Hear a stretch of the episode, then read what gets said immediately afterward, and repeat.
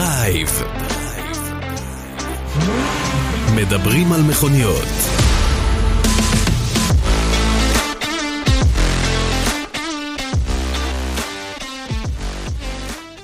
טוב, אז אה, מכירים את השיר הזה, אין חגיגה בלי עוגה. אז במקרה הזה, באמת אין עוגה.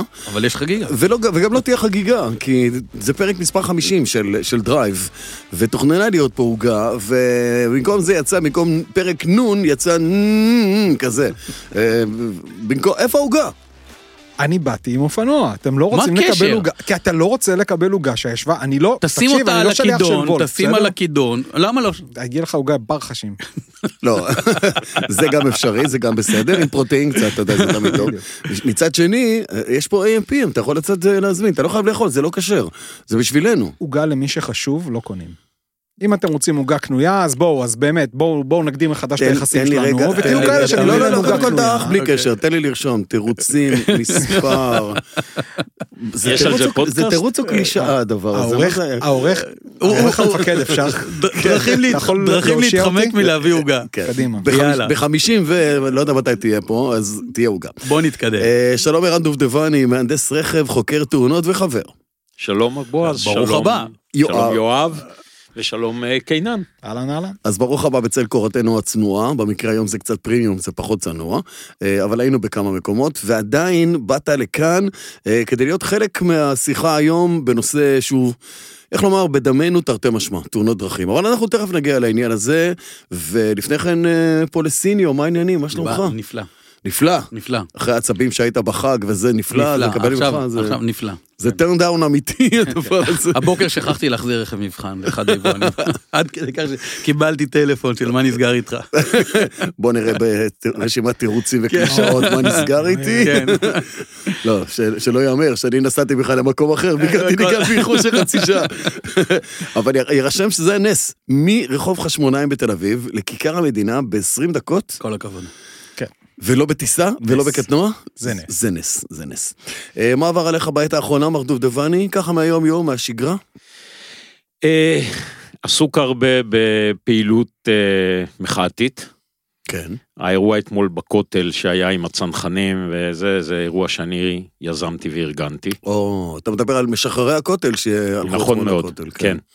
זה גוזל הרבה זמן, אה, על חשבון עבודה, על חשבון אה, דברים אחרים. וייאמר, זה לא אירוע פוליטי, הירידה לא, אתמול זה של היה- משחררי הכותל היה נכון. ירידה של משחררי הכותל. נכון. וכותב חוות דעת קצת מעניינות, יש תמיד דברים נורא מעניינים שאתה לומד עליהם, וחוזר לטוס בתקווה, מחר. יפה, יפה, בשעה טובה, בשעה טובה. אה, עוגת ברחשי, מה קורה? אצלי הכל, אה, הכל תקין, בעמק מתחילים להרגיש את הקיץ אה, מגיע, זה מה שמעצב את היום יום שלי. סוף השבוע כבר דופק כן, כן, בדלת והולך. להיות, עוד מטורף. כן, כן, זה היה בקרוב. אני אכלתי את הגשם דרך אגב, חזרתי ביום שבת, נסעתי ביום שבת, אה, בואכה זיכרון לכיוון הרצליה, גשם זלעפות מטורף, וירידה בטמפרטורה של מ-44 ל-24 מעלות, 20 מעלות ביום, אני לא מכיר דבר כזה. כן, תרמוסטטים משתגעים. תרמוסטטים מתחרפנים, ומהדורה חוזרת תהיה כבר בסוף השבוע. הג'קוזי מוכן? הג'קוזי בבית מוכן. אה, משפחת פולס? בוודאי, זה יפה. אה, טוב, אז אה, נתחיל באקטואליה, נתחיל חמוד. באקטואליה. תתחיל. התחלתי, האמת היא שהכנתי שלושה דברים לאקטואליה. כן. נעשה בוא את זה- נעשה את זה תתרכז באחד, בזריז, כן. נעשה את זה בזריז.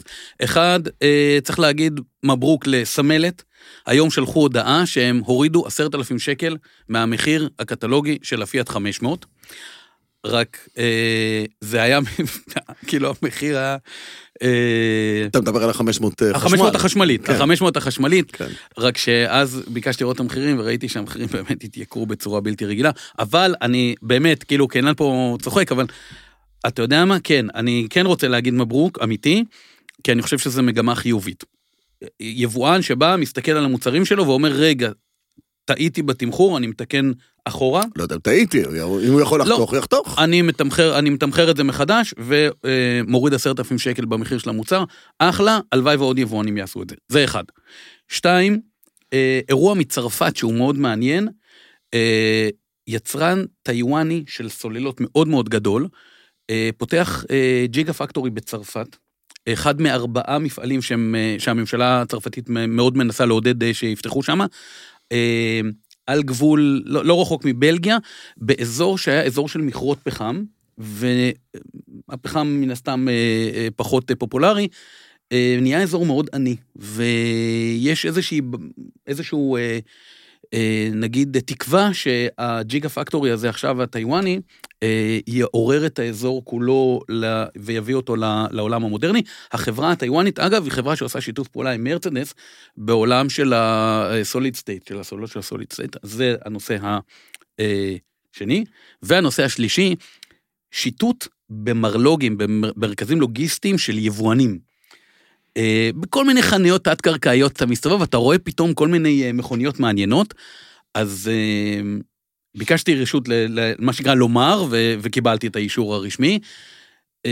בחניון התת-קרקעי של לובינסקי, חונה שם אסטרה פלאגין הייבריד, ו-308 חדשה פלאגין הייבריד, שה-308 החדשה היא פשוט מכונית יפהפייה. אה, לא, זה, זה לצרכים שלהם כרגע, עוד לא לשיווק. אה, אבל וואלה, כאילו, נחמד לראות את זה באמת בטסטים, בלהבין את המוצר, לראות איך, הם- איך מתאימים אותו, אהבתי את זה. כן, זה בדרך כלל מכוניות שמביאים לתקינה, הרי לסיבוב של תקינה, ו... ועד שמקבלים מחיר, רק אז נפתח הברז ומתחילות להגיע באמת אם. מכוניות. נכון. אם בכלל, אם בכלל, אם בכלל. נכון, כי יש מכוניות שמה לעשות, מה לעשות. נבדקו ולא נמצאו לו כלא? מתאימות. קח דוגמה מוסטנג, מה, לא, לא מוכרים פה מוסטנג? מוכרים פה מלא מוסטנג, לא נדבר נכון. על מחים, נדבר על מוסטנג מוסטנג כבר שנים, ועדיין דלק מוטורס לא מביאים את המוסטנג, כי הם לא מקבלים מחיר שלדעתם יכול להיות כזה תחרותי, שהם ימכרו פה עשרות אלפי נכון, מוסטנגים בחודש, אבל. בסדר, זה עניין שלהם, כן, כן, לא, לא. אצלי, האמת, אה, האקטואליה שלי מתקשרת לנושא של הפרק הזה, כי או. אנחנו, זה, זה עוד פעם חוזר ל, לעוד שבוע קטלני בכבישים, על, על תאונות שאתה פשוט יכול לשים את האצבע ולהבין איפה יכולנו לעצור את זה מוקדם יותר, לא בהשקעות עתק, לא, ב, לא בבניית כבישים, לא במיליארדים, ואז עשיתי, עשיתי איזה חשבון קטן, של מספר השרים שעברו במשרד התחבורה לאורך שנות המדינה, ויוצא שקדנציה ממוצעת של שר תחבורה בישראל, שנתיים ושלושה חודשים. זה ישראל כץ שהעלה את זה ל- למספר הוא הזה. הקפיץ, כן, ישראל כץ הטיס את עד זה עשר ישראל שנים. כץ זה היה חצי שנה בערך. כן. מה- כן, בממוצע. תח- תחלופה שאתה יודע, אצלך בבית, אתה נכנס, אם אתה נגיד שוכר בית ל- לשנתיים וחצי, זה, אתה אפילו תחיה עם דלת דפוקה במטבח. כן, לא מספיק להתרגל, אתה כבר הולך. אתה לא, לא לא. פורק את הארגזים. אה, לא, נכון. אפילו לא מוציא את הדברים מהזה, חי עם הבגדים ששמת עכשיו בארון. מהקרטון. וכשאתה מדבר על משרד שכולו, כולו תכנון ארוך טווח, והשקעות, והזה, מה הפלא שמישהו שמגיע לשנתיים וחצי... וחיי אדם. בסוף חיי השרשרת אדם. יש גם חיי אדם. אז מה הפלא שמישהו שמגיע לשנתיים וחצי לא יגזור יותר מדי אה, סרטים ולא יעשה יותר מדי אה, זה, אז למה הוא, למה שהוא יתחיל להשקיע? לא רוצה להגיד להגנתם או לא. להגנתם, אבל לפעמים אנחנו קצת מפספסים, כי אנחנו שוכחים אה, שהם אחראים גם בנושא התעופה, גם נושא ימי, גם נושא חקלאי. זאת אומרת, המון המון המון תחומים שהמשרד הזה עוסק בו, שם ואולי חסרים אנשים, אולי חסר, חסר כוח אדם, כדי באמת להרים את הפרויקטים יש ולהתעסק במה כוח שהם אדם צריכים. מעולה, יואב פגש חלק ממנו ברלב"ד, יושבים אנשים נכון. מוכשרים מאוד. נכון. אתה מדבר על קטע של תאונות, אני מדבר על בכלל. הוא מדבר התחבורה על והבטיחות בדרכים. כן, כן, מאז 2013 שהמשרד הזה הוא משרד התחבורה והבטיחות בדרכים. נכון. ומישהו לא שם לב למחצית השנייה. האקטואליה שלי פשוט התעסקה בזה. טוב, אני, אני, אה, מה שמשך את תשומת הלב שלי השבוע זה נושא שעבר בכנסת, אם אני לא טועה, בכנסת או בוועדת הכלכלה, אה, של המחירונים לחלפים. זה משהו שחברנו שהיה כאן באחד מהפרקים, רונן לוי, יושב ראש אה, איגוד המוסכים, דחף בו הרבה זמן כדי לבטל את מה שבעיניהם היה רעה חולה, של להצמיד מחיר לחל, לחברות, של חברות ליסינג לח- לחלק באשר הוא, ולהוזיל את זה, ואז חברות הביטוח הוזילו את המחירים. בקיצור, היה שם, הייתה שם בעיה מאוד מאוד גדולה, אם אני לא טועה, בעניין הזה, ועכשיו יש החלטה. זהו, יהיו, משרד האוצר הוציא איזה נייר עמדה או משהו כזה, ומעכשיו יהיו מחירונים אחידים לחלפים. עוד לא הבנתי מה זה אחידים, האם משאבת מים של רולס רויס תעלה אותו דבר כמו משאבת מים של פיאט 500 בנזין. לא כמו של- חשמלית. חשמלית, לא, כן, חשמלית. בנזין, בנזין או חשמלית. והתגובה, התגובה כבר מנגד היא, אה, אוקיי, אם לא יאפשרו לנו להרוויח על החלקים, אנחנו הולכים להעלות את השעתונים. כלומר, החלפה של משאבת מים בפיאט 500 תימשך ארבע שעות. לפי ימים, המח- לפי- ימים, לא, שבועות, אולי... היא תימשך עשר דקות, אבל לפי השעתון זה יהיה... כי הם, כי הם צריכים איכשהו בסוף להתפרנס ולהתקיים מהעניין הזה, וצריך למצוא נכון. איזשהו איזון. לדעתי לא ימצאו את האיזון ever. לדעתי לא ימצאו את האיזון ever. אלה חיים את העולם שלהם, אלה חיים את העולם שלהם, ו- וזה מה שיהיה, נכון? קנן. אני- לא, קנן, אתה חופר הרבה בעניינים גם של, של צרכנות ו- ו- ו- ועולם המוסכים. זה מה שלא הצלחנו, החינוך שלא הצלחנו לעשות עד היום, בלהגיד לאנשים, פתחו את העיניים, תבדקו כמה, כמה החלק הזה עולה בחו"ל, ואם כדאי לכם ושווה לכם לשלם את המחיר הזה, ואם לא, תבדקו את המוסך האחר. מה שלא הצלחנו לחנך עד היום כנראה לא נצליח, ומה שישנה את זה, זה כנראה העתיד שאנחנו הולכים אליו, נאהב או לא, של כלי רכב עם, עם תפיסת תחזוקה אה, שונה לחלוטין. השבוע אני נוסע לפתח תקווה בשעה, נדמה לי שזה היה משהו כמו איזה תשע בערב, ונוסע על כביש 4 לכיוון פתח תקווה מכיוון ראשון לציון, ומכונית מזגזגת. הכביש עמוס, הוא לא סואן, הוא עמוס. ומכונית מזגזגת בפראות, מהשמאלי, על הימני, חזרה לשמאלי, משהו מטורף. כשאתה, קודם כל נבהלתי, פשוט נבהלתי, אחר כך, בהמשך, בנתיב שעולה לכיוון תל השומר, עמדה ניידת שחסמה את הנתיב, ואמרתי בלב, הלוואי שהוא תפס אותו. הלוואי שהם תפסו את, ה, את, ה, את הדבר הזה, את היצור הזה, את, ה, את הנבלה הזאת, שסיכן חיי אדם, מילא מצידי, אתה יודע, ואז יוצא לך ויג'לנט החוצה, אתה לא יכול לשלוט בזה. אתה אומר, הוא נופל לי בידיים דבר כזה. לא רוצה לפרט פה, אבל uh, כמות החלקים, שסה, רמ"ח, כל מיני כאלה, כאילו לפרק את הדבר הזה בחזרה ולא להרכיב אותו. זה, זה מטורף לגמרי, איך אנשים חסרי אחריות נוסעים ככה בכביש? זה מטורלל. ואתה, אם אנחנו כבר נכנסים אל העניין הזה, אחרי התאונה שהייתה ביום עצמאות, העלית פוסט uh, שבעצם דגדג אותנו חזק מאוד, או צבט אותנו להזמין אותך לכאן. מה קורה לנו, ערן דובדבני? מה קורה? יש כמה דברים שקורים לנו. Uh, הדבר הראשון זה תרבות נהיגה. בדיוק במה שאתה סיימת, בזה אני רוצה להתחיל. כי גם אני היום נתקלתי במפתיע, בקופרה, שעושה את אותו דבר, את אותו זיגזוג שאמרת, באמצע היום, בכביש אה, שנסעתי לכיוון אה, מודיעין, כביש אה, 443, אה, שהוא לא כביש, אתה יודע, לא כביש מהיר, ובכל זאת מזגזגים שם, בסוף אנחנו נפגשים ברמזור. בסוף כולם נפגשים ברמזור שם של הכניסה לאזור התעשייה של מודיעין. אז זה מתחיל בתרבות נהיגה. אה, אתה יודע, כשאתה חוזר לפה מאירופה, אתה רגיל שאתה מגיע לצומת ויש רכב, אתה רוצה להשתלב בתנועה מאיזשהו רחוב צדדי, אז יעצרו לך וייתנו לך להשתלב. פה בארץ, אם אתה לא תידחף, לא ייתנו לך. וכשאני נותן למישהו להידחף, כי אני נוהג הרבה באירופה, צופרים לי, מה פתאום נתתי לו להיכנס? ברור, תופס לנו את המקום על הכביש. כן, כן, הפסדנו מקום. הרי כן. מה זה המשחקים האלה שעוברים מנתיב לנתיב? להרוויח עוד? אוטו. להרוויח עוד מקום. כן. על מה אנחנו מדברים פה? כן, על כן. שנייה. שנייה בהגה. ואלה הדברים שהתרבות הזאת, אבל היא מחוברת כמובן להרבה דברים אחרים, זה לא עומד בפני עצמו, תרבות הנהיגה שלנו, זה תרבות... התרבות כללית, שלנו. נכון. דבר שני שיש לנו, שהוא משפיע מעבר לתרבות הנהיגה, זה גם הציות לחוק והציות לתמרורים. שיש מקומות שבכלל הם לא קיימים, יש מקומות שהם בגדר המלצה. אני גר ליד כפר קאסם, אני רואה שם תופעות שכאילו מדינת ישראל, החוק של מדינת ישראל בתחום התנועה נעצר שם. אני היחיד בתוך כפר קאסם, אני והאחרים שמגיעים מראש העין ונכנסים לתוך כפר קאסם, היחידים שחוגרים חגורת בטיחות. ילדים יושבים על הברכיים של ההורים שלהם שנוהגים ברכב. חוקי דרווין משתוללים, אתה כן, רוצה להגיד? קל להיכנס בדיון הזה לתוך, עניין של אה, דיון על, משילות ומשטרה ואכיפה וכן ולא ולמה לא. קל, ליפול לשם, או, נכון. או להיסחף לשם. אני רוצה שלא לא ניכנס לשם. אולי פעם נעשה איזשהו דיון על משטרת התנועה או משטרה בכלל, מה הם אוכפים, מה הם לא אוכפים, מה הם מעדיפים ומה הם לא מעדיפים. אני, מקווה שאתם מסכימים איתי שנשאיר לא, את זה עכשיו בחוץ. איתך, אנחנו- בבטיחות בדרכים. כי אנחנו רוצים יותר לעסוק בבטיחות, למרות שאתה צודק. זה חלק מזה. למרות שאתה צודק, כן. וכפר קאסם משוכפלת בהמון מקומות אחרים בארץ, לא רק בכפר נכון, קאסם, תדע אני לך. גר לידה, אז אני רואה את אתה זה... רואה את זה יום-יום, נכון. יום-יום. אתה בדרך הביתה לעמק, אה, לבקעה, סליחה, רואה, אני מניח, לא מעט תופעות. כשאני נוסע דרך אה, חוצה שומרון, אבל זה באמירה רחבה יותר. זאת אומרת, כשאני...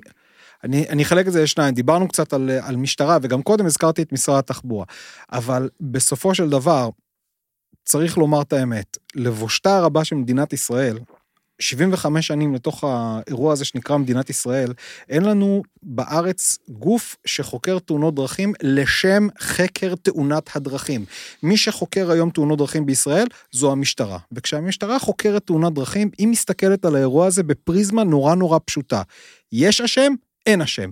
זה מה שמעניין את חשבתי המשטרה. שתגיד משהו אחר, תגיד- תגיד שבפריזמה של סטטיסטיקה, לא, איפה לא, אנחנו לא, צריכים בסוף- לשים את בסוף זה הסטטיסטיקה? מתורגם היא- לסטטיסטיקה. הם שואלים את עצמם, יש אשם? אין אשם. נכון. וברגע שאנחנו מסתכלים על האירוע הזה כמשהו של 1-0, יש אשם, אין אשם, אתה לא מגיע לרמה של חקר תאונה שגורמת לך להבין, רגע, רגע, רגע, רגע. הסקת מסקנות, האם המכונית הזאת עניינים. החליקה מהנתיב שלה בגלל ששיפוע הכביש לא נכון, בגלל שריבוד האספלט לא בסדר, בגלל שניקוז המים בנקודה, בגלל שהצומת הזה הוא קטלני כי סידור הרמזורים בו לא בצורה טובה, אלא הם רק יבדקו, ה-go no go שלהם יהיה, יש אשם, אין אשם, ואז אתה לא מגיע לתכלית של חקר תאונת הדרכים. אז רגע, מה אתה- מה את אתה זה- רוצה, שהם- שהם- שהם הגוף שיסיק מסקנות? כי, תשמע, הם לא מסתדרים לא. אומרים ממה שהם צריכים לעשות, אז אם אתה תיתן להם גם את זה, בכלל, לא, לא, איבדת אבל, אותם. אבל הזכרתי קודם את הרלב"ד ואת האנשים המצוינים נכון. שיש ברלב"ד. יש חוקרים. אז יפה. אז אחת לכמה זמן, אני לא נתקלתי בזה בשנים האחרונות. אולי רן, אתה נתקלת, אבל אני לא נתקלתי בשנים האחרונות, אבל מדי פעם היו מוציאים איזה דוח של חקר תאונות דרכים, האחרון והמדהים לקריאה, וזה פתוח לכולם, אז תקראו את זה ותבינו את הפוטנציאל שיש פה. הם בדקו אירוע של אה, נפילה של אה, מחפרון שהובל על ידי אה, משאית, ובדקו וירדו לש- לשורש הכשל במחפרון הזה, ומה קרה שם.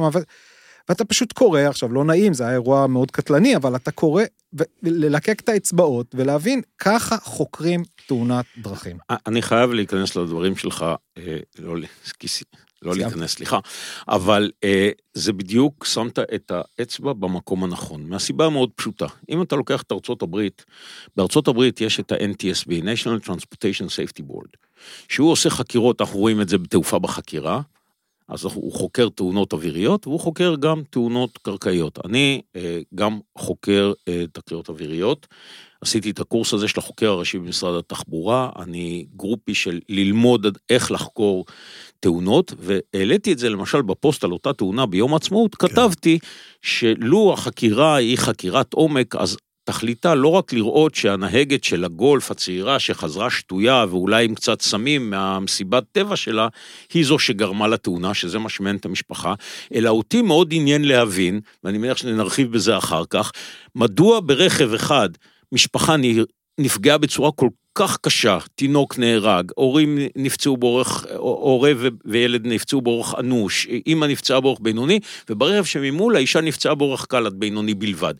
כי זה מה שצריך לעניין את החוקרים, למה, אולי אפשר להסיק מזה מסקנות לגבי המכוניות, לגבי כל מיני דברים. בוא, זה הזמן להרחיב. בוא. בוא, עכשיו-. בוא, בוא נרחיב, עכשיו, בוא נרחיב, כי, כי אנחנו בשיחה שלנו כן. דיברנו, דיברנו על מבחני ריסוק, דיברנו על, על, על המון דברים שאנשים לא שמים לב, שלחתי לך קישור לשתי כתבות שעלו אצל, אה, עלו בוואלה רכב בנושא הזה. בוא נרחיב את הנושא הזה עכשיו. אוקיי, אז בואו נתחיל בזה שמ-1997 אה, אירופה היא כרגיל בהרבה תחומים, היא מובילה בתחום הזה של התקינה, והיא החליטה שהיא עושה מבחני ריסוק אה, לרכב ופיתחה את שיטת הכוכבים. אה, היום היא כבר הגיעה לשיטה מאוד מפותחת, אני רק רוצה לתת איזושהי סקירה קצרה איך הם עושים את זה, כי זה מאוד חשוב להבין כמה הם אובייקטיביים. יש להם board כזה של חברים, בגלל שזה שייך לאיחוד האירופי, אז הם יושבים, וכל מדינה אומרת איזה דגמים מעניינים אותה. בעיקר, שנייה, בוא- ערן, שנייה, כשהוא מדבר על הארגון הזה, זה מה שאולי חלקכם מכירים או צריכים להכיר את השם של זה. בדיוק. Euro NCAP. Euro בדיוק. NCAP, כשכותבים כשאתם שומעים Euro. NCAP, זה זה. זה מה שערן מסביר. נכון. והמטרה של הארגון הזה היא שמכוניות בטוחות יותר ינועו על הכבישים של אירופה, ושהלקוח ידע לרכוש את הרכב המתאים לו יותר ושהוא גם בטיחותי, כדי שהוא ידע. אנחנו אחרי זה נדבר על השיקולים של הרוכש הישראלי, אבל אני רוצה כרגע... לא. יש גם, יש גם שיקולים של הרוכש האירופאי, כי בסופו של יום, אל תשכח, אה, בחלק לא קטן ממדינות אירופה, הנאורות, החכמות, המבינות, אה, והמפוקחות, יש לומר, מפוקחות בקוף, הן פיקחות, מכוניות של אה, דאצ'ה, אה, למשל, נמכרות שם במספרים מטורפים, ואפילו הן המכוניות הפופולריות ביותר, כי יש מקום, ואני לא נגד דאצ'ה, הן נמכרות גם פה, כי יש מקום במשוואה למחיר. שכסף, שכסף מנצח. אין ספק. שכסף מנצח היגיון.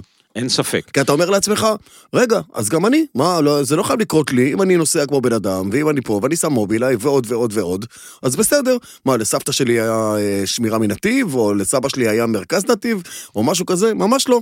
אתה צודק, ו- אבל אז היו הרבה פחות מכוניות על הכביש, ואנחנו היום הולכים יותר לכיוון של באמת בטיחות. אז מה היורו אנקאפ עושים?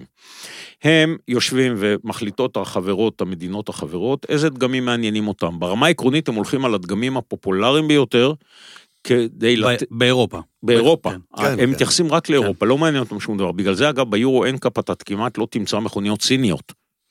כי הם, או אמריקאיות. כן, כי הם לא מגיעות לאירופה. נכון. וזה לא מעניין אותם.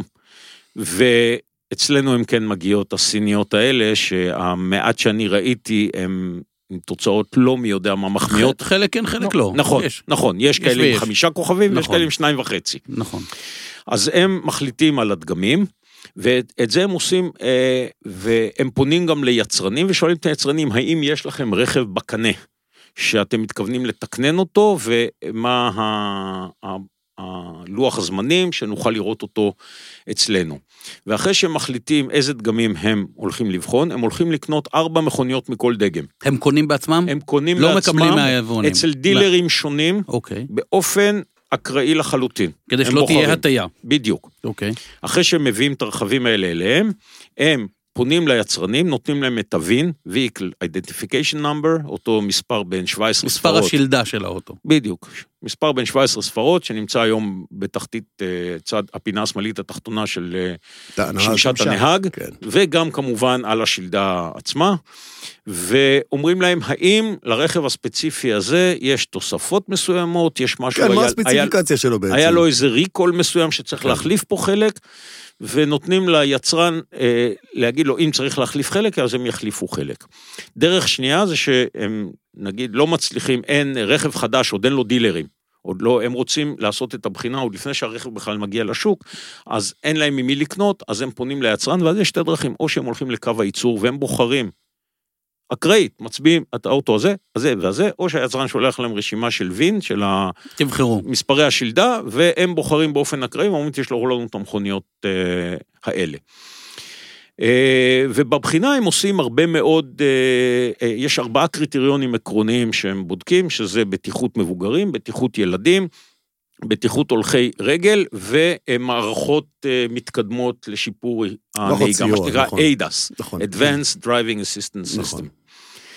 והם מעבירים את ארבעת הדגמים האלה, בגלל שזה מבחני הרס, אז בגלל זה הם צריכים ארבעה דגמים, כי כל אחד עובר אה, משהו אחר. הרס אחר. בדיוק. אה, אם זה התנגשות חזיתית, ואם זה התנגשות צידית, ואם זה התנגשות צידית בעמוד, שזה שונה מ...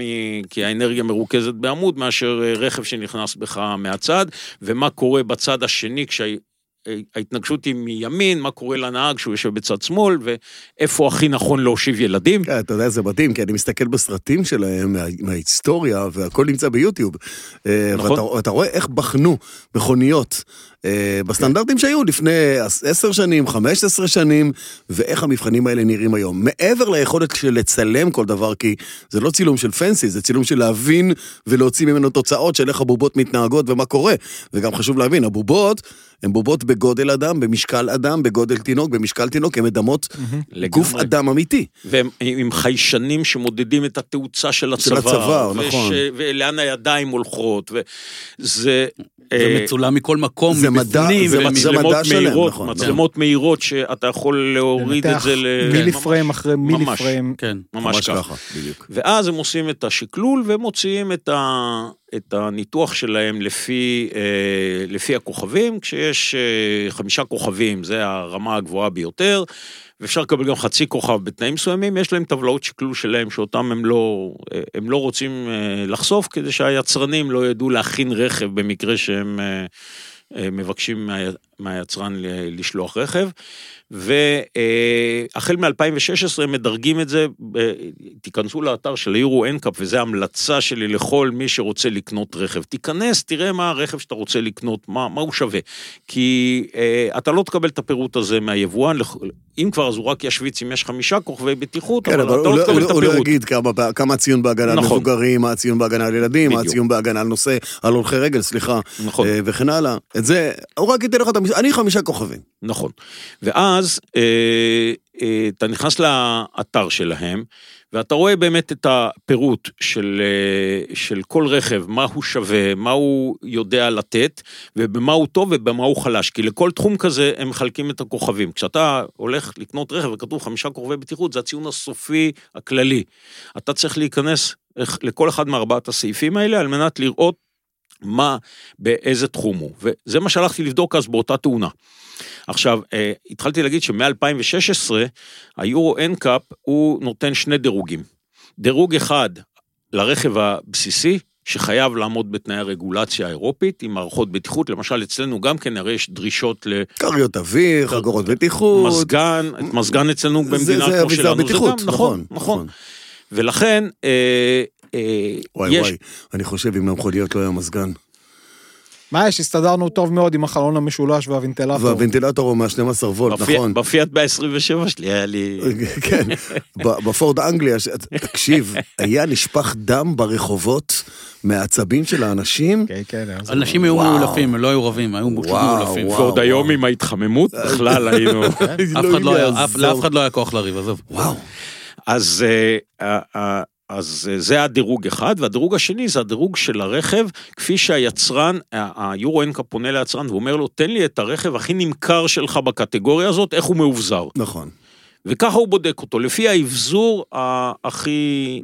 פופולרי. הכי נפוץ. הכי נפוץ, עכשיו, אם נכון. כמובן, אם כמובן אה, אה, האבזור הפופולרי לא כולל נגיד מערכת drive assist כלשהי, אז הוא אומר, אה, יש לו את ההערה הזאת שנבחן ללא זה, ואם כן, אז זה מוסיף אה, לבטיחות. יש כאלה שיגידו שלא, יש כאלה שלא אוהבים את המערכות האלה, אבל... בסדר, אתה תמיד יכול לנתק אותם. נכון. אה, נכון. עכשיו, אה, אז זאת החשיבות בלהבין מה מבחן הבטיחות, מבחן הריסוק שהרכב עבר. עכשיו, צריך להבין, האמריקאים לא עושים מבחנים כאלה, והסינים לא עושים מבחנים כאלה. יש להם אה, צ'יינה אנקאפ. יש את ה-CN נכון, כן. נכון. והאמריקאים עושים את זה דרך ה-NHTSA בדיוק. וה-IHS, וגם המבחנים הם קצת שונים. שונים. הם שונים. פגיעה בחפיפה, ופיתולים. ו- כן. ויש גם, יש כאלה שרוצים פגיעה בזווית, ולא פגיעה בדיוק. חזיתית. ו- והתהפכות. ומרכז כובד, בדיוק, נכון. והתהפכות עם נסיעה דרך סלאלום, דרך קונוסים שמהדקים אותם עוד ועוד כדי לראות איך הרכב מחזיק מעמד.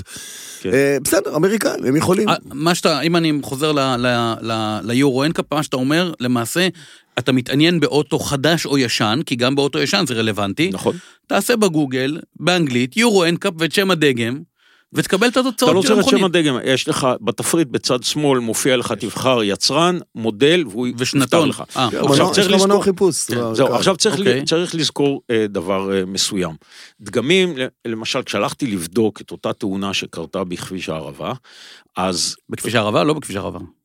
זה כביש 40. כביש 40, ליד באר שבע. אה, סליחה, כן. אוקיי, נכון.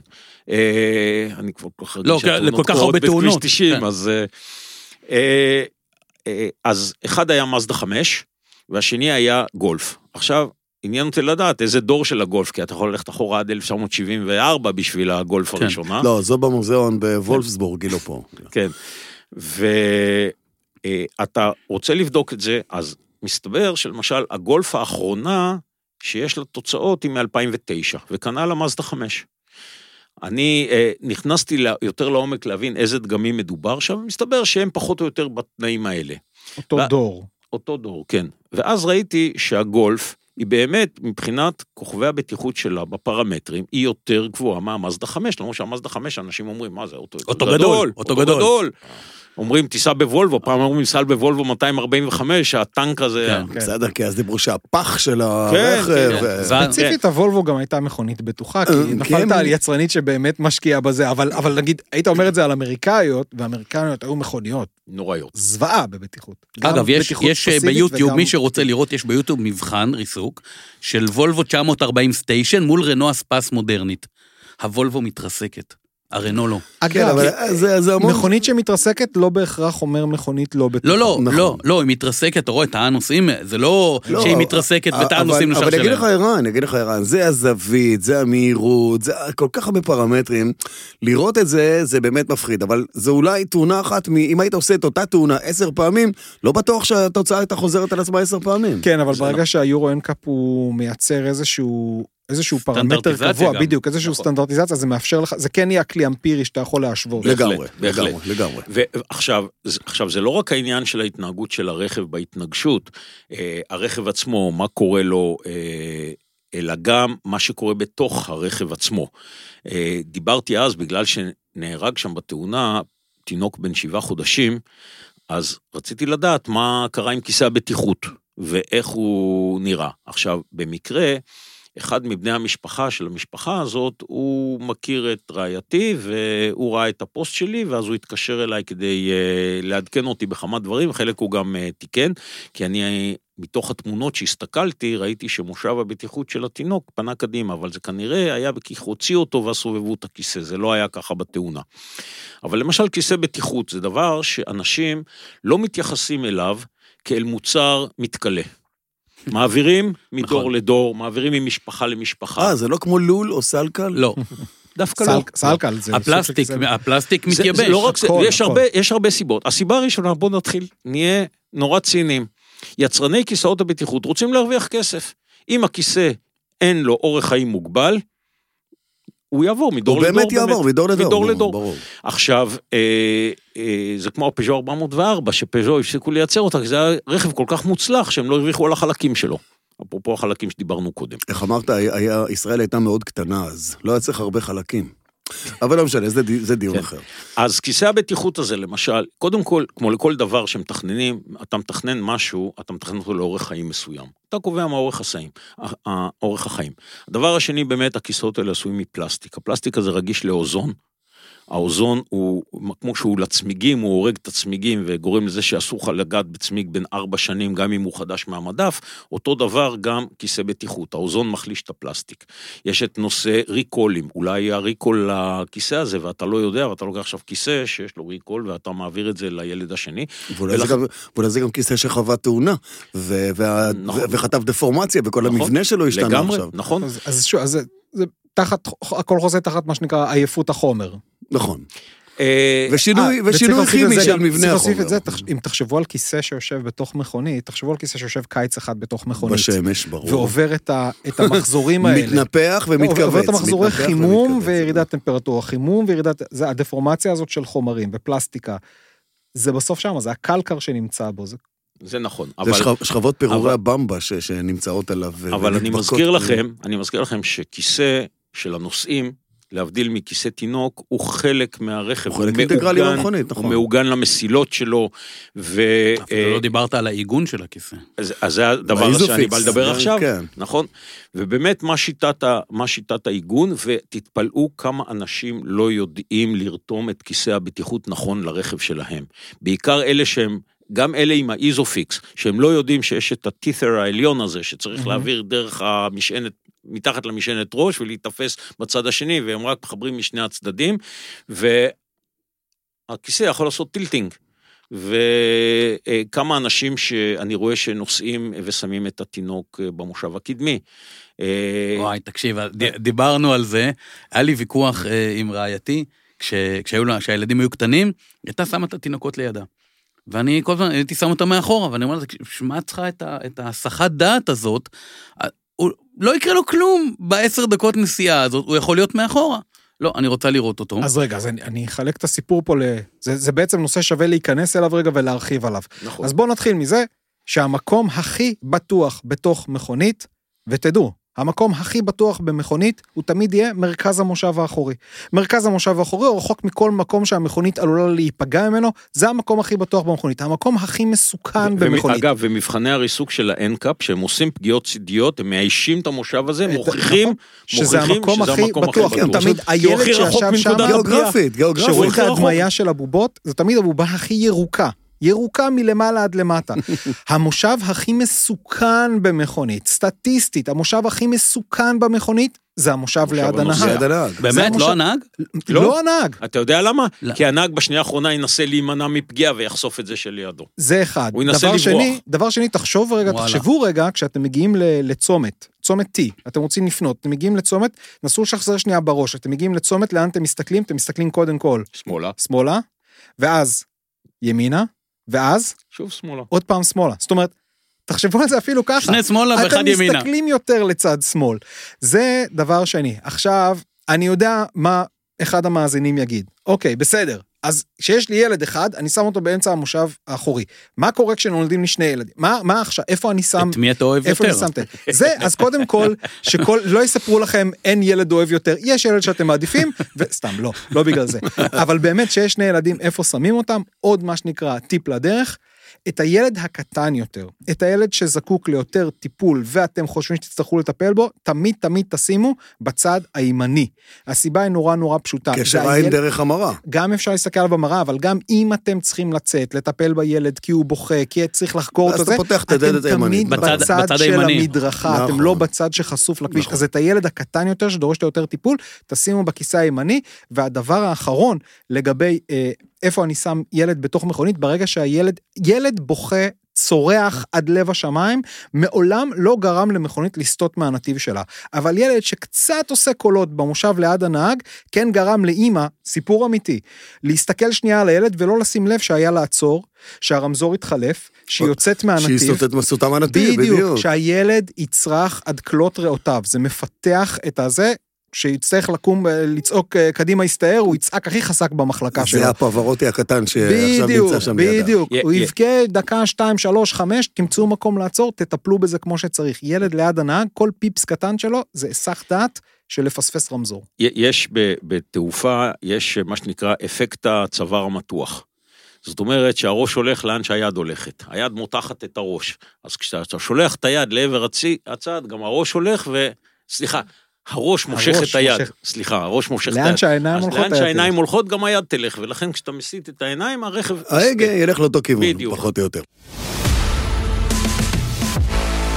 דיברנו פה על צמיגים באחת התוכניות הקודמות ועל ה, על, על, על הדבר הזה, אה, ולך יש דעה מוצקה ביחס לצמיגים, כי כבר זרקת פה צמיג שיושב על המדף ארבע שנים, תוותרו. נכון. צמיגים התפתחו המון מאז שאדון גודיר, פית- אה, דנלופ, סליחה, פיתח את, ה, את הצמיג הראשון מצינור השקיה. אה, והיום אנחנו יכולים לחלק בעצם את הצמיגים בעולם לשתי קטגוריות, הסינים והאחרים. אה, יש לנו בעיה בישראל, ואני אגיד בישראל מה הבעיה. כדי לייבא צמיג לישראל, אתה צריך להציג ניירת. מעבדת הרכב בטכניון או במכון התקנים, הן לא בודקות, אה, לא בודקות את, ה, את הצמיגים. אם הניירת מראה שהצמיג עומד ב... יש שלוש קטגוריות של טרדוור, שזה שחיקת הסוליה, שזה temperature, שזה אה, צמיג נבחן בנסיעה של 185 קמ"ש לאורך חצי שעה, והוא לא צריך להתפרק, אז הוא מקבל A. ויש את ה-traction, את האחיזה. שזה נמדד, הטרדוור הוא נמדד ביחס למדד של 100, כמה שזה מעל המאה זה כאילו פי שניים, פי שניים וחצי מהסטנדרט, יש צמיגים כאלה. ברור שככל שהצמיג יותר, כל הנתונים האלה מופיעים לכם על דופן הצמיג, דרך בוודאי, אגב. בוודאי, הם שתדעו. כתובים, נכון. כתוב טרדוור, 250, אה, temperature A ו-traction A, אתה, אתה, מז- אתה הולך לכיוון של, אה, כמו שיש מכוניות שהרישיון עובר טסט ולא האוטו? כן, אוקיי. בוודאי, בוודאי. הרי לארץ מיו- מ- היום מיובאים אם- סדר אם- גודל, אם אין לך יכולת לבדוק, זה מה שאומר לך ערן, אם אין לך את- את הכלים לבדוק את הדבר הזה, אז אתה מביא את הניירות, ואתה מביא את התקן, ואתה בודק שהניירות מטעם היצרן עומדים בתקן ובדרישה. נכון. זה נשמע לי הגיוני. זה נשמע הגיוני, אנחנו כאשר- הולכים, אנחנו הולכים, סליחה, רק כן. שאני אומר, הכיוון בחיים זה לפחות רגולציה. עכשיו, זה לא אומר להתיר פה חיי אדם ו- ולגרום פה לזה, לאסונות, חס וחלילה, אבל זה גם לא המינימום, זה מעל המינימום, זה דורש ממנו תביא נייר מהיצרן שעומד לפי התקן. אוי ואבוי אם מישהו יזייף נייר כזה, או אוי? ואבוי. מה העונש, תגיד לי? מה זאת אומרת מה העונש? העונש? אני אני יכול להביא לך עכשיו נייר איזה שאתה רוצה, חמש דקות במחשב. אתה לא אני יכול להביא לי איזה נייר שאתה רוצה. אתה לא יכול להביא לי, אתה לא יכול אני להביא אכין לי. לך נייר מה שאתה רוצה. אתה לא יכול לזייף לי עכשיו פה אישור להכניס צמיגים שבא לך ולזייף את המסמך הזה. למה לא? ולהביא את. כי אם הדבר הזה יקרה, א', זה לא חוקי וזה נורא זה ואיום. וזה- נכון, אבל- וזה זה שזה- חיי אוקיי, אדם. זה- זה שזה לא חוקי, אז, אנחנו אז יודעים. אני שוזר אבל- את זה עוד פעם להתחלה, למשרד התחבורה לא, זה- ולרלב"ד זה- זה- זה ולאחריות מפחיד מה שאתם אומרים פה. ולאחריות שיש לזה. אז למה, אז, אז בנקודת, בנקודת הזמן הנוכחית, שאנחנו יודעים שהמצב הוא כמו שערן מתאר את זה, שמה שאתה צריך כדי לאשר צמיג לשיווק בישראל זה זה להביא ערימת זה ניירת, נייר. יגיע בין אם זה משרד התחבורה או משרד הכלכלה או מי שאמון על ההכנסה של צמיגים יגיד אוקיי אנחנו עושים בדיקה מדגמית של חמישה צמיגים ובודקים יפה. האם הם האם הם מספקים את יפה. רמת הזה ולפי זה נחליט אם אנחנו מקיילים מחדש את, ה, את. ה, את, ה, את החיישנים שלנו למה נכנס את החורים במסננת הזאת. נכון, נכון. זה לא קורה אני יכול להאמין שזה אני- לא קורה. אני מסכים איתך כי אה, אנחנו מדינה קטנה מדי ולא חשובה ולא משקיעה בתחום הרכב ולא בבדיקות של הרכב. גם מעבדת הרכב בטכניון היא די מוגבלת ביכולת הבדיקה שלה. גם בזמנו כשהייתי בצה"ל והייתי אחראי על תחום הפיתוח של הרכב הקרבי והרכב הקרבי המשוריין במה שנקרא מפקדת זרוע היבשה היום, באיזה שנים פחות או יותר שאני אדע אם לברך או לקלל אותך. קודם כל בוא נגיד ככה, אני הכנסתי את ההאמר לצבא. טוב, אנחנו נישאר- אנחנו- אנחנו נישאר פה אחרי התוכנית. אין שום בעיה. אה, לא היה משהו יותר טוב בזמנו, כן, לא כן. כי הייתה לא, אופציה, אתה נכון. יודע, וחוץ מזה, זה דולר סיוע, זה תמיד טוב. נכון, זה, זה השיקול העיקרי, אה, כי החמישייה היא אחלה, אבל מה לעשות, כבר לא מייצרים אותה, הג'י וואגון היה פשוט אה, תפוס. והעמיסו אותה המון. אז אה, ביחידת הניסויים של חיל חימוש, כפי שקראו לזה אז, היום זה נקרא יחט"ל, אז היה- קוראים לזה נאסא, לא? משהו. נאסא, כן, כן, נכון, נאסא של יחט"ל, אה, אז קראו לזה יחנס, היום קוראים לזה נאסא, הם עשו, הם היו עושים ניסויים כדי לאשר רכב, ניסוי התחממות ושיפוע, ובאמת נסיעה בסללום לראות מתי הוא מתהפך וכל הדברים האלה. זה המקסימום שיודעים לעשות במדינה, לקחת צמיג ולשים אותו על מתקן שמריץ אותו תחת עומס, זה לא הצמיג לבד רץ ב-185 קמ"ש, הוא צריך להיות תחת עומס הרי. ואז לראות כי האוויר מתחמם ואתה רוצה לראות מה קורה איתו.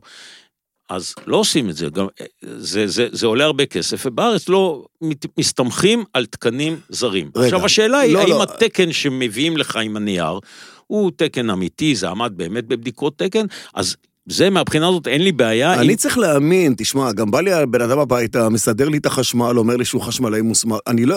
רופא שמטפל פה בבני אדם, ואתה רואה איזה דיפלומה שתלויה על הקיר, אולי הוא נמנם ב- בשיעורי פרמקולוגיה, ועכשיו נותן לך תרופות נגד חורים, בזמן שיש לך בכלל, אבל אתה אז הוא יודע, היה צריך צינון קל. לעבור מבחן של משרד הבריאות. הוא עבר כדי- את המבחן, ועכשיו, איך אתה יודע אם הרופא שלך עבר את המבחן בציון 50, ו- סליחה, בציון 60 או בציון 100? אם החליטו שהוא זכאי לקבל תעודת אז אתה מקבל פרופסיון, שהוא תעודה, עמד בדיוק. בקריטריונים. אז עכשיו בא זה, אז היפן תעודות הזה, אם הוא מביא תיק מוצר ל- ל- למכון ה... לא יודע, למכון התקנים, לא, למשרד התחבורה. או משרד אותך. והוא בודק אותו, אין לך מה לעשות, אתה חייב לסמוך על הבן אדם הזה. נכון, כאילו. נכון, אבל לכן... תחת אזהרה, שהוא יכול לבדוק אותך אחורה, ואם הוא יבדוק אותך, אתה תשלם. קנסות כן, כן. וינקנקו, אותך. הענישה בארץ היא כזאת שאין ספק אז אנחנו שבד- נקדיש פרק למשרד התחבורה וליכולת של האנשים שלו לבדוק. שעתיים עבודות שירות בזיוף מסמכים, לא, זה לא, מה לא, שיהיה. נבדוק את ה... מתי בפעם האחרונה הם בדקו, אבל אני רוצה רגע, לתת קונטרה למה שאתה אומר אבל- פה. אבל אני לא- אני חייב לתת קונטרה למה שאתה אומר פה, כן. ולא ממקום רע, אלא ממקום הגיוני. כחוקר, כמה תאונות סטטיסטי, וזה חובב סטטיסטיקה מובהק, היו בגלל צמיגים. אתה יודע מה זה? אתה יודע? אני אראה לך רגע, רמי, אה, אתה יודע מה זה? זה הקורפל מטר. בדיוק, יש מד סלד, שזה RPM ויש KPM. אני שם אוקיי. אותך עכשיו- אני שם אותך עכשיו פה. הקורפל מטר. אוקיי, אתה על- אני- אתה- אתה על הצהוב עכשיו. אני במנתק, מנתק הצדה. במנתק, במנתק קריזה. אה, תראה, כש... כמה תאונות היו בגלל צמיגים? לא היו. תראה, לא שלא היו בכלל, כאילו היו, אבל... ועוד איך היו. לא, ב- אגיד- אבל לא בצורה גורפת כזאת שאתה עכשיו צריך לעצור את כל עיוות צמיגים ארצה, להוציא לא, מפה, לא, לא. לא יודע מה. אבל תש- תשמע, אנחנו המון פעמים נוסעים על הכביש, ואנחנו רואים צמיגים... אה, מתפרקים כאלה, מתפרקים נכון. וזה. בדרך כלל ממשאיות. נכון. אתה חושב שמישהו לוקח ובודק את זה להבין למה זה קרה? לא, לא עושים את זה. אני לא יודע אם לא מישהו קרתה בודק. תאונה, אם לא קרתה תאונה, אז לא עושים את זה. האירוע לא אבל היה. האירוע לא קרה. גם, גם אגב, אם קרתה תאונה ואין נפגעים, גם לא האירוע לא היה. אבל בסדר. רק מבחינת חברת הביטוח. אנחנו פה. ביחד כבר בגיל 300. נכון. תקשיבו, משטרה באה אחרי, משטרה לא באה לפני. משטרה רק מגיבה למה שהיה. אבל הוא אומר לך, יש פה אירוע, צריך לבחון אני אתן אותו. לך דוגמה. כשהייתי חבר בוועדת שיינין ב-2005, היה שר, אחד משרי התחבורה... תישאר ש- איתי פה אחר כך גם כן. הוא כבר מגיע יש לס- לנו פה משימה ביחד אה, לגמור אותו. אה, אה, אז היה עשר תת ועדות שם, אה, שמאיר שטרית היה שר תחבורה, הוא הטיל את זה על אה, דוקטור יעקב שיינין, והוא היו תת עשר, עשר תת ועדות, אני הייתי חבר בתת ועדת הרכב, יחד עם אה, אמירם סטרולוב, שהיה איש בטיחות, מהנדס בטיחות, ואני גם כתבתי את הדוח הסופי של ועדת הרכב. ובין היתר בדקנו, אז בדיוק פתחו את כביש 6, וגילינו ש... היה אה, התפוצצות של מלא צמיגים שם, שש נכון? תאונות נגרמו כתוצאה כן. מהתפוצצות של צמיגים עקב כי פתאום האנשים התחילו להרביץ. להרביץ, נכון. כן, אוטובן. וצמיגים התחילו להתפוצץ.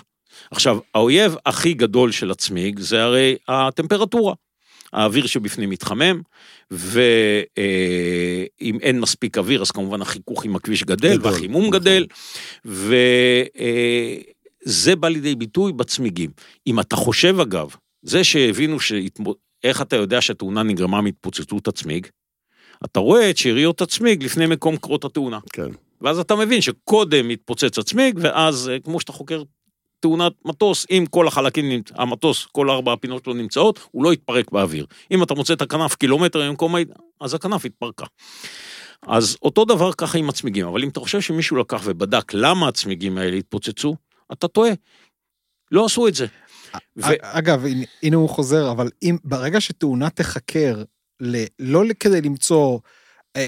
קר- קרתה תאונה, אה, מישהו פגע בהולך רגל כדי למנוע במעבר... את הדברים הבאים. מישהו פגע נכון, כן. בהולך רגל במעבר חצייה. כן. אז יש, אה, אוקיי, הנהג הזה הוא לא עצר במעבר חצייה, או הוא לא זה, אבל מישהו, אם מישהו לא ילך ויבדוק, רגע, איזה צמיגים היו במכונית, והאם כאשר הוא נכון. בלם, הצמיגים האלה, עוצמת הבלימה הייתה נכונה. והם כשלו, נכון. אבל הצמיגים, אבל, אבל זה אף פעם לא מגיע לרזולוציה הזאת, כי אם... once הם מצאו את האשם, אז התיק נגמר ואפשר להתקדם הלאה, והם מסכנים, אין להם ברירה, כי יש להם אבל, כל כך תח... הרבה אבל עבודה. תחלק את האחריות, שוב אני אומר, משטרה זה משטרה, לא, לא, לא רואה לא, אותם. אני לא בא בטענות וחוקרים של למשטרה. רלב"ד זה חוקרים של רלב"ד, אני לא ו- באתי ושם הבעיה. בטענות אני למשטרה. יכול- המשטרה חוקרת כמו שהיא צריכה כן, לחקור. בסדר. אני יכול לתת לכם דוגמה שחקירת תאונה היום ברמה של, אה, אתה יכול אפילו לדעת כמה זמן לחץ הנהג על דוושת הבלם, ובאיזה שלב הוא לחץ, הכל נתונים שנמצאים בתוך מפתח הרכב. כן. או יש- ב-ECU של המנוע. אה, כן, ואפשר לקרוא את הנתונים האלה, אפשר להוריד אותם ולקבל דוח, אה, זאת אומרת, אה, אה, צריך לעשות קורס לדבר הזה, של, אה, של בעיקר בוש היא זאת שמובילה בתחום הזה, אני לא עושה לה פה פרסומת, אלא פשוט היא מובילה בתחום הזה, ואפשר להוריד את כל הנתונים האלה. אם אתם חושבים שהמשטרה בתאונות דרכים, היא, אפילו אם היא קטלנית, לא מחרימה את המפתח והולכת לבדוק את זה, אני לא נתקלתי בזה, נתקלתי בזה פעם אחת בלבד. אני אה, חושב שבתאונת האוטובוס של התיירים עשו משהו דומה. אז ב, לכיוון, אה, בכביש 12, לכיוון בין עובדה לאילת. אה, גם, ואני מכיר עוד מקרה אחד, אני מנוע כרגע לדבר עליו, כי זה עדיין תיק שמתנהל, שלקחו, כי היה שם דיון מאוד משמעותי, מה קרה שם? הייתה טענה של האם הרכב לא היה תקין, או האם הנהג לא היה תקין. והמפתח נתן את התשובה, הנת- הנתונים האלה, אבל מתי עושים את זה? רק כשעולה הסוגיה ש, אה, המשפטית. ולא הסוגיה של בוא נחקור ונבדוק למה זה קרה. ו... ולחברות הביטוח, למשל, אין אינטרס, כי הר- הכסף הרי, הכסף מנהל הכל. חברות הביטוח אין להם אינטרס לבוא ולנתח את הנתונים האלה בשביל לקבל תובנות מה נכון להם יותר ומה נכון להם פחות? אתה יודע איך ביטוח עובד? על סטטיסטיקה. מישהו אמר פה אני שמישהו אמרתי, פה אוהב כן. סטטיסטיקה. כן. כן. עובדים הכל על סטטיסטיקה בתאונות. הוא אומר, אני מבטח עכשיו אה, 500 אלף כלי רכב, יש לי כך וכך תאונות, אני יכול לספוג את זה, מה אכפת לי למקור? אני לא צריך להילחם בתאונות הדרכים. ברור. אוקיי. ואם כל זמן שהוא חי מבחינת הכסף, ויש הרי גם את, אה, את, ה, את הפול, מה שנקרא, של תאונות, של ביטוח החובה, וכולם אה, יוצאים הפי מזה ולא מפסידים כסף, אז אין להם אינטרס לעשות את זה, כי הבנתי. זה לא וגם- מעניין אותם. וגם, הבנתי, וגם הבנתי. שהוא יעשה את זה, וגם שהוא יעשה את זה, ואכן תהיינה סיבות שתהיינה מונחות לפניו מדוע זה קורה, כל מה שהוא יעשה זה רק להעלות את הפרמיה לאחרים כדי לפצות על זה את מי שנפגע בתאונה. לא, חברת ביטוח זה לא גוף, תראה, חברות ביטוח, אלוהים יסלח לי, הם באמת אנשים ש, ש, שמסתכלים על כסף יותר. וקח את זה בנושא של אופנועים. הרי אם אתה לוקח את, את, ה, את החליפות המתנפחות האלה לאופנוענים, כן. ואתה אומר כחברת ביטוח, אני מממן חצי מה, מהעניין הזה, 50 אחוז מהעניין הזה, או את הכל, אפילו את הכל. כי אם מישהו חס וחלילה ייפגע, ויהיה משותק מהצוואר ומטה, הרי אני אשלם לו פיצויים כל החיים, כל החיים, שזה מיליונים. וה fucking vest הזה עולה 3,000 שקל, קח את זה, תשת, תשתמש בזה, זה הטבה שאני נותן לך, תעשה אצלי ביטוח כנגד לחמש שנים, תתחייב שאתה עושה אצלי, whatever, לא יודע. אתה גם שומר על החיים של הבן אדם, אתה שומר על הכסף שלך, ואתה שומר על הכוח שלך. אתה חושב שמישהו מהם ירים את זה וייתן fucking 100 שקל? אה, רגע, שנייה, הנה, אני-? הנה, אני קורא עכשיו ש- למישהו מחברות הביטוח שמקשיב מחברות הביטוח לנו. לאופנועים? למישהו מחברות יש לזה הביטוח. תקדים, בארצות הברית יש גוף של חברות הביטוח, כן. שהוא מנהל חקירות של תאונות דרכים, נכון. והוא מוציא המלצות. אז למה זה שם עובד ופה לא? אני אסביר זה לך. הדבר היחידי אני שעובד אסביר שם לך, וכאן לא? אני אסביר לך. אה, לא, אמריקה היא אה, ארץ האפשרויות הבלתי מוגבלות. ישראל היא ארץ המגבלות הבלתי אפשריות. זה לא, הכל. אבל- אבל אחרי שאמרנו. את זה, אמריקה מנוהלת לא, על ידי זה די כסף. פשוט, כי אתה אה. יכול גם לא לבטח את האוטו. למיטב ידיעתי, אתה יכול גם לא לבטח את האוטו, והן רוצות שאנשים יבטחו את המכוניות. נכון, ואתה יכול גם ללמד את הבן שלך. נהיגה, ואתה יכול גם שלא. באמריקה. לא, גם יש שם, יש שם גם את הסוגיה שבארצות הברית, הרי הנושא של תביעות, אה, פיצויים, יצא מכל פרופורציה. וחברות הביטוח החליטו שהם רוצות... אני תובע אותך עכשיו. כי אמרתי כי אמרת שזה יוצא בכל חברות נכון. כן. אנחנו חייבים להתקדם, הזמן אה, הולך ומתקצר, אז אנחנו רוצים לעבור מהצמיגים למשהו אחר שהוא איזה טופיק חשוב לעניין הזה. חלקי חילוף. חלקי חילוף. בזה לא התחלנו. לא דיברנו. בזה התחלנו. אוקיי. אבל ה- אה, אנחנו, מה שנקרא, אה, בשיחה שלנו, היה אחת השיחות, אה, אה, בולם זעזועים, זה- זה חלק בטיחותי, כן או לא? ברור, ברור שכן. זה אביזר נוחות, מה מה זה? לא? לא. הסוגיה ש- שהתחלנו בה את התוכנית, שדיברת על זה באקטואליה, שאמרת שרוצים לעשות אה, קטלוג... מחירון, מחירון, מחירון. כן. קודם כל, זה, זה עורבא פרח, זה לא יקרה. כי כמו שבועז אמר, משאבת מים לרולס רויס, משאבת מים לפיאט 500 חשמלית, זה, לא, זה לא יקרה. אין, זה לא חי באותו מקום. לא חי באותו מקום. אבל אין ספק שמחירי החלפים בישראל הם בלתי סבירים בעליל, וגורמים לאנשים, ואני אתן דוגמה מתיק, מתובנה ייצוגית או. שהייתה, אה, על חלק שלכאורה הוא לא בטיחותי, אבל תראו כמה שהוא כן. אה, מכונית משנת 2009, שאין בה בטבור ההגה, אין- בהגה אין בה שום כפתורי בקרה ושום דבר. הגה טיפש, הדבר היחידי שיש בו זה צופר וכרית אוויר. בתוך מנגנון טבור ההגה יש אה, מנגנון, ש- יש את הכרית אוויר. אבל תחשבו שכשאתה מסובב את ההגה, אתה בעצם כל הזמן מותח חוטי חשמל ומחזיר אותם, ובסוף הם י- קפיץ י- ייקרו. ספירלי. אז יש שם מה שנקרא קפיץ שעון. שזה מעין אה, קפיץ מפלסטיק כזה גמיש, שהוא מסובב, אתה מסובב אותו, וכשאתה מחזיר הוא מחזיר, והוא מעביר בו שזורים מוליכים, והוא מעביר את זה. ויצא שאצל יצרן אחד, אה, ה- היו תופעות שהצופר הפסיק לעבוד. וככה, ואז נדלקה נורית כרית האוויר, ואנשים הלכו לח, למוסכים ובדקו את זה, ואמרו להם שהקפיץ שעון הלך, וצריך להחליף את הקפיץ שעון הזה, וזה עולה 1,400 שקל פלוס עבודה. עכשיו תיכנסו לאלי אקספרס ותחפשו את הקפיץ שעון הזה באותו זה, הוא עולה 40 דולר. אגב, זה לא איזה רכיב טכנולוגי מתקדם. לא, קפיץ, ממש לא. קפיץ. זה- זה אפילו לא קפיץ מתכתי כזה, זה כן, קפיץ... זה זה פלסטיק, עכשיו, נו. ככל, אה, ככל שיש יותר בקרות בהגה, כמובן, אז יש יותר פינים ויותר... אה, אבל זה לא משנה, במהותו אותו דבר. עכשיו, תחשוב, הלך הצופר, אתה אומר, טוב, זה יכול להיות בטיחותי, אבל, אבל לא, כי זה בסדר. אני יכול עדיין לצעוק, אני יכול- במקום הצופר. כן. כן. זה- אה, הקפיץ שלי עובד. ואז אה, אה, אנשים לא קישרו את זה לכרית האוויר, שזה עניין סופר בטיחותי, ואז אתה מבין שהיבואן גובה על אה, קפיץ הסליל הזה מחיר שהוא פי, אמרתי מה המחיר בחו"ל, למה? כי הוא יכול. כי הבן אדם יגיע לטסט, והצופר לא עובד, או יש נורית כרית אוויר דולקת, הוא לא עובר את הטסט. זה במכון טסטים שמסתכל לך לתוך האוטו, ולא שואל אותך כמה קילומטרים מבחוץ, אתה אומר לו, ובזה נגמרת הבדיקה הפנימית של האוטו. אוטוטו משרד הרישוי מפז- מפזר את הטסטים לכל המוסכים בישראל, שזה תקשיב, גם... גם, גם על הטסטים, אה, הנה, הוא הטסטים עושה חכה, חכה. גם על, שמענו. הטסט, זה יבוא עם המחירון של החלקי חילוף, אתה אומר, ביחד. גם על הטסטים יש לי הרבה מה להגיד. אבל אה, כרגע אנחנו נתמקד בדבר הזה. ואז אה, התובנה הייתה על זה שקודם כל הקפיץ כושל, ויש לזה בכל העולם, הרי אה, אתה יודע שיצרן מי- מייצר חלקים, הוא מייצר, יצרן, יצרן מתמקד בדברים החשובים, הוא מתמקד במנוע, תיבת ההילוכים, כל השאר הוא מזמין מספקי משנה. בוודאי. כן. יש הרבה ספקי משנה חיצוניים גדולים בעולם שמרוויחים הרבה מאוד כסף, קח למשל חברה כמו דנסו, יש לה למעלה מ-200 אה, אלף. 200 אלף עובדים בעולם. כן. למעלה מ-40 מפעלים, מייצרת לך מה שאתה רוצה, ממשאבות מים, משאבות דלק, אה, אה, מדחסי מזגן, פילטרים, מצ... מה שאתה רוצה, הם מייצרים. אז כולם קונים מהם, זה, זה טוב לכולם. הוא מתמחה בפיתוח של זה ובייצור המוני, והם אה, מקבלים, קונים בזול.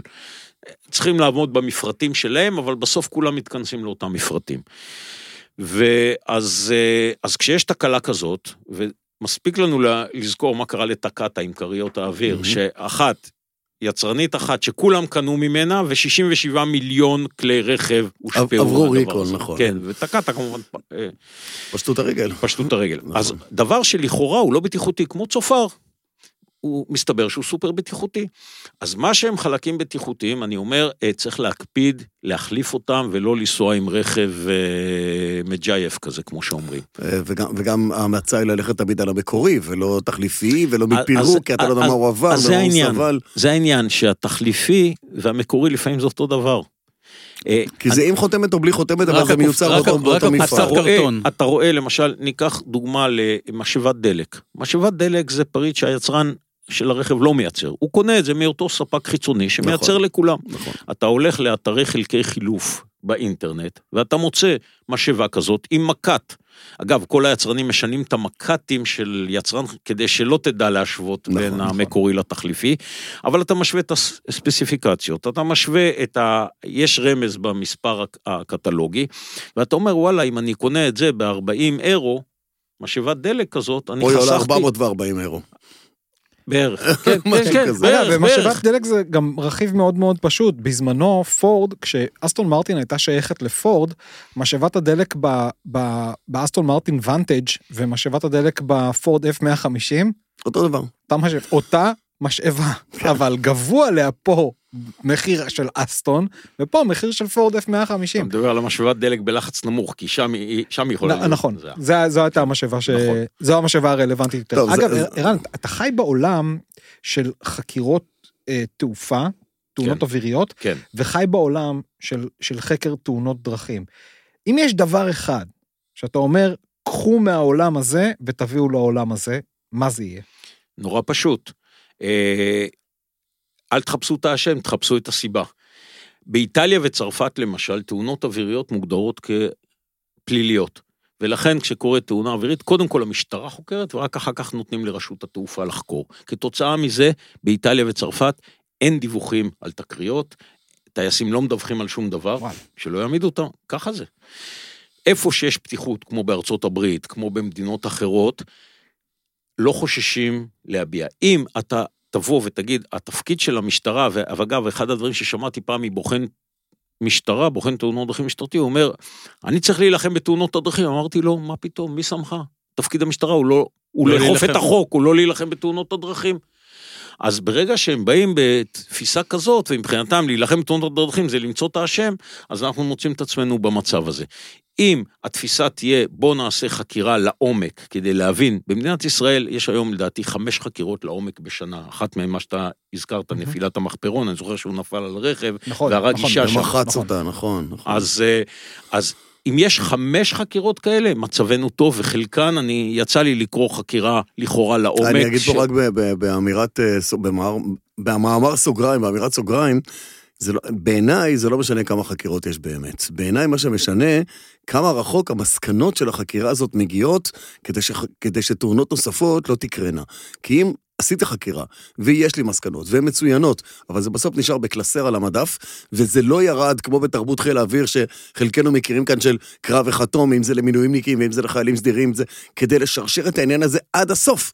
חיל האוויר למשל, ואני בא מהתרבות הזאת, לא היה ולו מילואימניק אחד שמגיע אליי לטייסת, ולא עובר תיק של 20 האירועים האחרונים שקרו ברמת הבטיחות בלבד, כדי להכניס אותו לאווירת הבטיחות הזאת, כדי שהוא יבין איפה הוא נמצא, ויתנהג בטייסת כטכנאי, לא טייס. טייסים על אחת כמה וכמה, כי זה תאונות אוויריות שאין עליהן כפרות, אבל בקרקע, אותו דבר. מה עכשיו? נלך ונחתים 4 מיליון נהגים, 5 מיליון נהגים על תאונה שהייתה, זה לא מעניין אף אחד, זה גם לא יכול לקרות בשום מקרה. ופה חייב להיות פה חייבת להיות אה, מודעות ופרסום, ובסרטי קולנוע, וב- ובכל מקום אחר, צריכים לשים את זה בפנים, שזה יכאב, שאנשים יראו שהדבר הזה קורה, וזה לא רק פיקציה, וזה לא רק סטטיסטיקה, וזה לא רק קרה באיזשהו מקום, ועוברים דף בעיתון, ו- והכל אה, בסדר. כשהיה את הקמפיין הזה באירלנד, אם אני לא טועה, של הסרטון הזה של האישה שיושבת באוטו, והראו את זה בבתי קולנוע. יושבת במכונית, והכל בסדר, וילד מאחורה, וכלב, והכל נחמד. ואנשים יושבים רגע, רגע לפני שהם רואים את הסרט, ואז היא יוצאת מהמקום, ופתאום בום, מגיעה המשאית ומרימה אותה, וכל המסך דם, אנשים לא יכלו להסתכל, זה, זה עושה לי צמרמורת עכשיו. פה ניסו להביא את זה ומיד הורידו, לא, זה, זה מפחיד מדי. זה... יש דעות חלוקות לגבי כן. האפקטיביות של נכון. הסרטוני ההפחדה האלה. אני... כל האופציות האחרות לא עובדות, אני- קינן. אני- כן, אני אומר, אומרים, מה הזמן הכי טוב לשתול עץ? לפני 20 שנה. אוקיי, מה הזמן השני. הכי טוב לשתול עץ? עכשיו. נכון.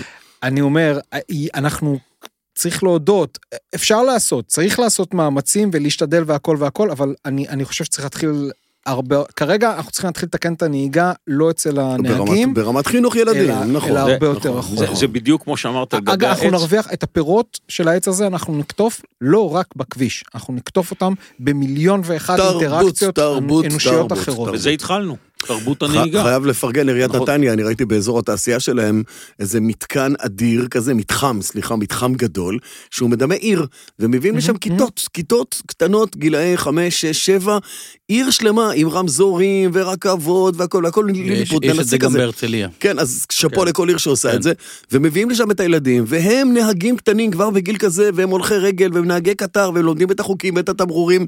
זה ואז, מדהים. ואז הוא נוסע עם אבא שלו במכונית, ואבא שלו חותך ומזגזג ומקלל ולא מאותת. כמה... קודם כל תגיד לכאורה, כי אתה לא מכיר את אבא שלו, אני לא יודע גם מי הילד. ואולי זאת אמא שלו. לא, אבל, אבל אתה יודע, לדבר, תעירו, תגידו.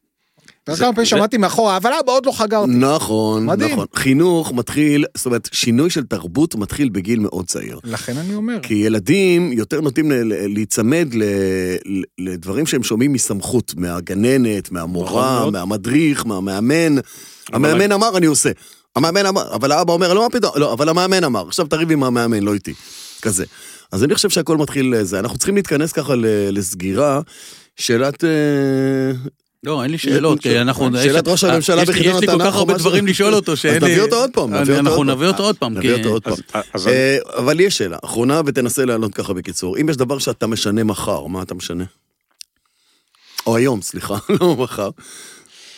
אני אומר לאנשים, כשאתם הולכים לקנות רכב, אל תסתכלו רק על האבזור ועל המחיר, המולטימדיה הכי חשוב. תבינו, תבינו את המשמעות הבטיחותית, כי ברגע האמת, כל השאר לא חשוב. אתה לא רואה איזה שינוי כזה שחל במדינה? אני כן.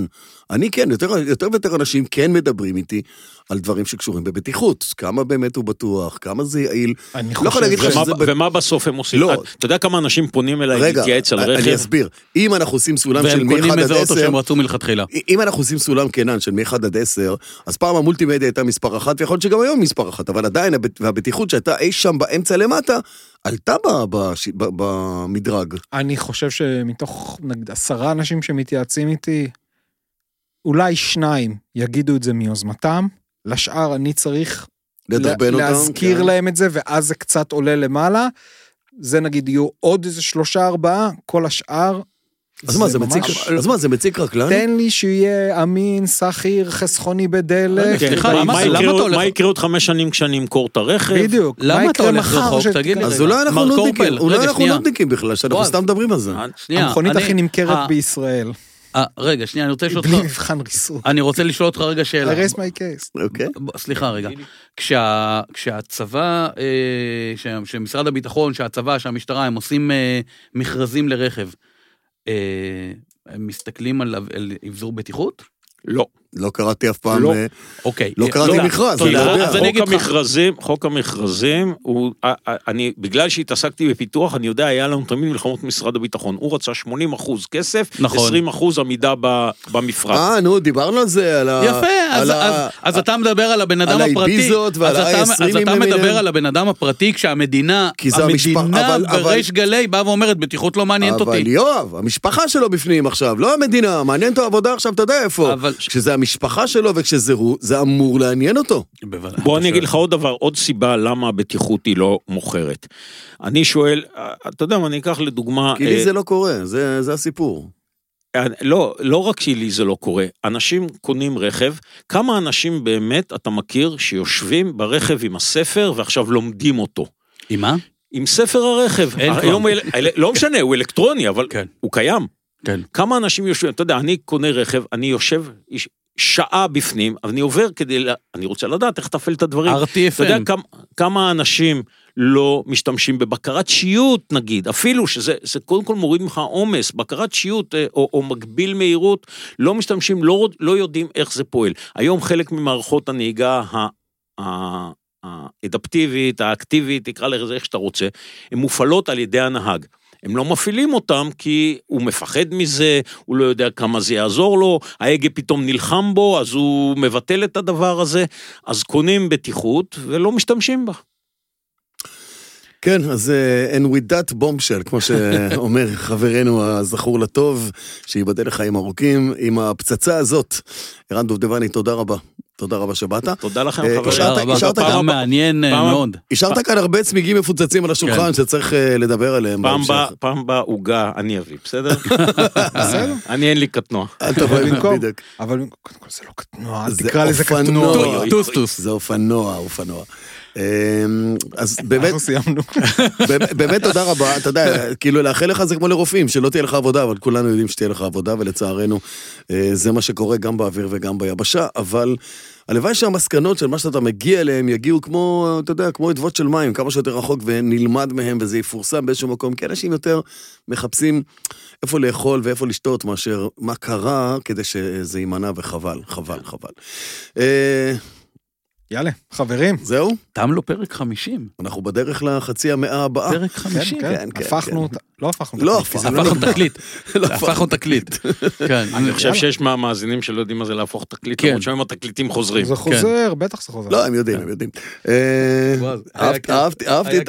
הזה. אהבת את זה? אהבת את ה-KPM? את הקורפלמטר? אני מאמץ את זה, זה כזה, ככה. אבל אה, זה מתחבר, אתה אמרת שבדיוק KTM עכשיו. צריך למצוא מה זה KTM. יאללה, בוא. נלך הביתה. סעו בזהירות. סעו בזהירות. תודה רבה. שלא תפגשו את ערן.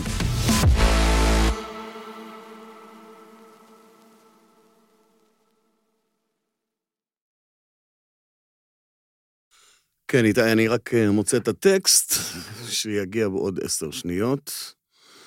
אה, אני, אני, מאוד, אני מאוד מבין מה, אתה, מה אמרת עכשיו, כי אני היום בבוקר, אחרי ששכחתי להחזיר את האוטו, אמרתי, וואלה, אני, אתה לוקח על עצמך יותר מדי.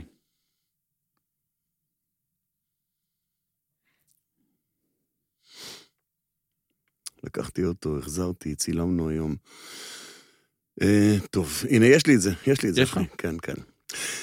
טוב, רגע, רגע, זה זמן טוב לספר לכם, חברים שיש לנו כאן בדרייב, אה, שותפים חדשים, חברים חדשים, וקוראים להם CyberGhost VPN. זאת אפליקציה שמאפשרת למחשב שלכם להיות בכ- בכל מקום שבו תרצו להיות ברחבי העולם. אתה כבר ראית כמו המחשב שלך בכל... אני בתימן, אני עדיין בתימן. לא אני לא- אני לא יצאתי על מתימן. כנפי נשרים אתה. האמת היא שהמחשב שלך גם יכול להיות שם, לא יודע מה כן. לחפש לו שם, כי לא יודע. מתכונים של ג'חנון זה מאוד פשוט, אבל עדיין. אה, אז המחשב שלכם יכול להיות בכל מקום שרק תחפצו בו, בכל רחבי העולם, ואפילו אם אתם כאן בבית, במקלחת ולא יוצאים מהארץ. אה, CyberGhost אפשר, אה, CyberGhost VPN, אפשר לצפות בשירות- בשירותי סטרימינג, בתכנים שסגורים בכלל בישראל. אה, תגנו על כתובת ה-IP שלכם בזמן שאתם גולשים באינטרנט, ובתכלס, זה פשוט להסתובב ברחבי הרשת בלי מגבלות ובלי הגבלות, והכל בטוח לתפעול. אני הורדתי בכפתור אחד, החלפתי מדינה, ונפתח לי עולם שלם של תוכן. ו CyberGhost VPN סידרו הטבה לכל המאזינים של אה, דרייב, מאזינים ומאזינות. גם מאזינות. של דרייב, קודם מאזינות של דרייב. אה, אז מה צריך לעשות? ההטבה היא דרך אגב ארבעה חודשים חינם, אה, וכל מה שצריך לעשות זה להיכנס דרך הלינק המיוחד שלנו www.cyberghostvpn.com/drive, וערן כבר דואג לשים את זה למטה בקישור של, ה, נכון. של הפרק, ויואו, זהו, יאללה, חגיגה.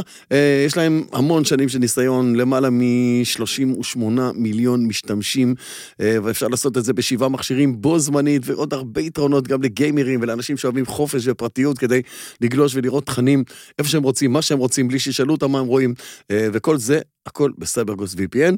ספרו לחברים שלכם, תרשמו אותם. מומלץ מאוד. מומלץ, מומלץ.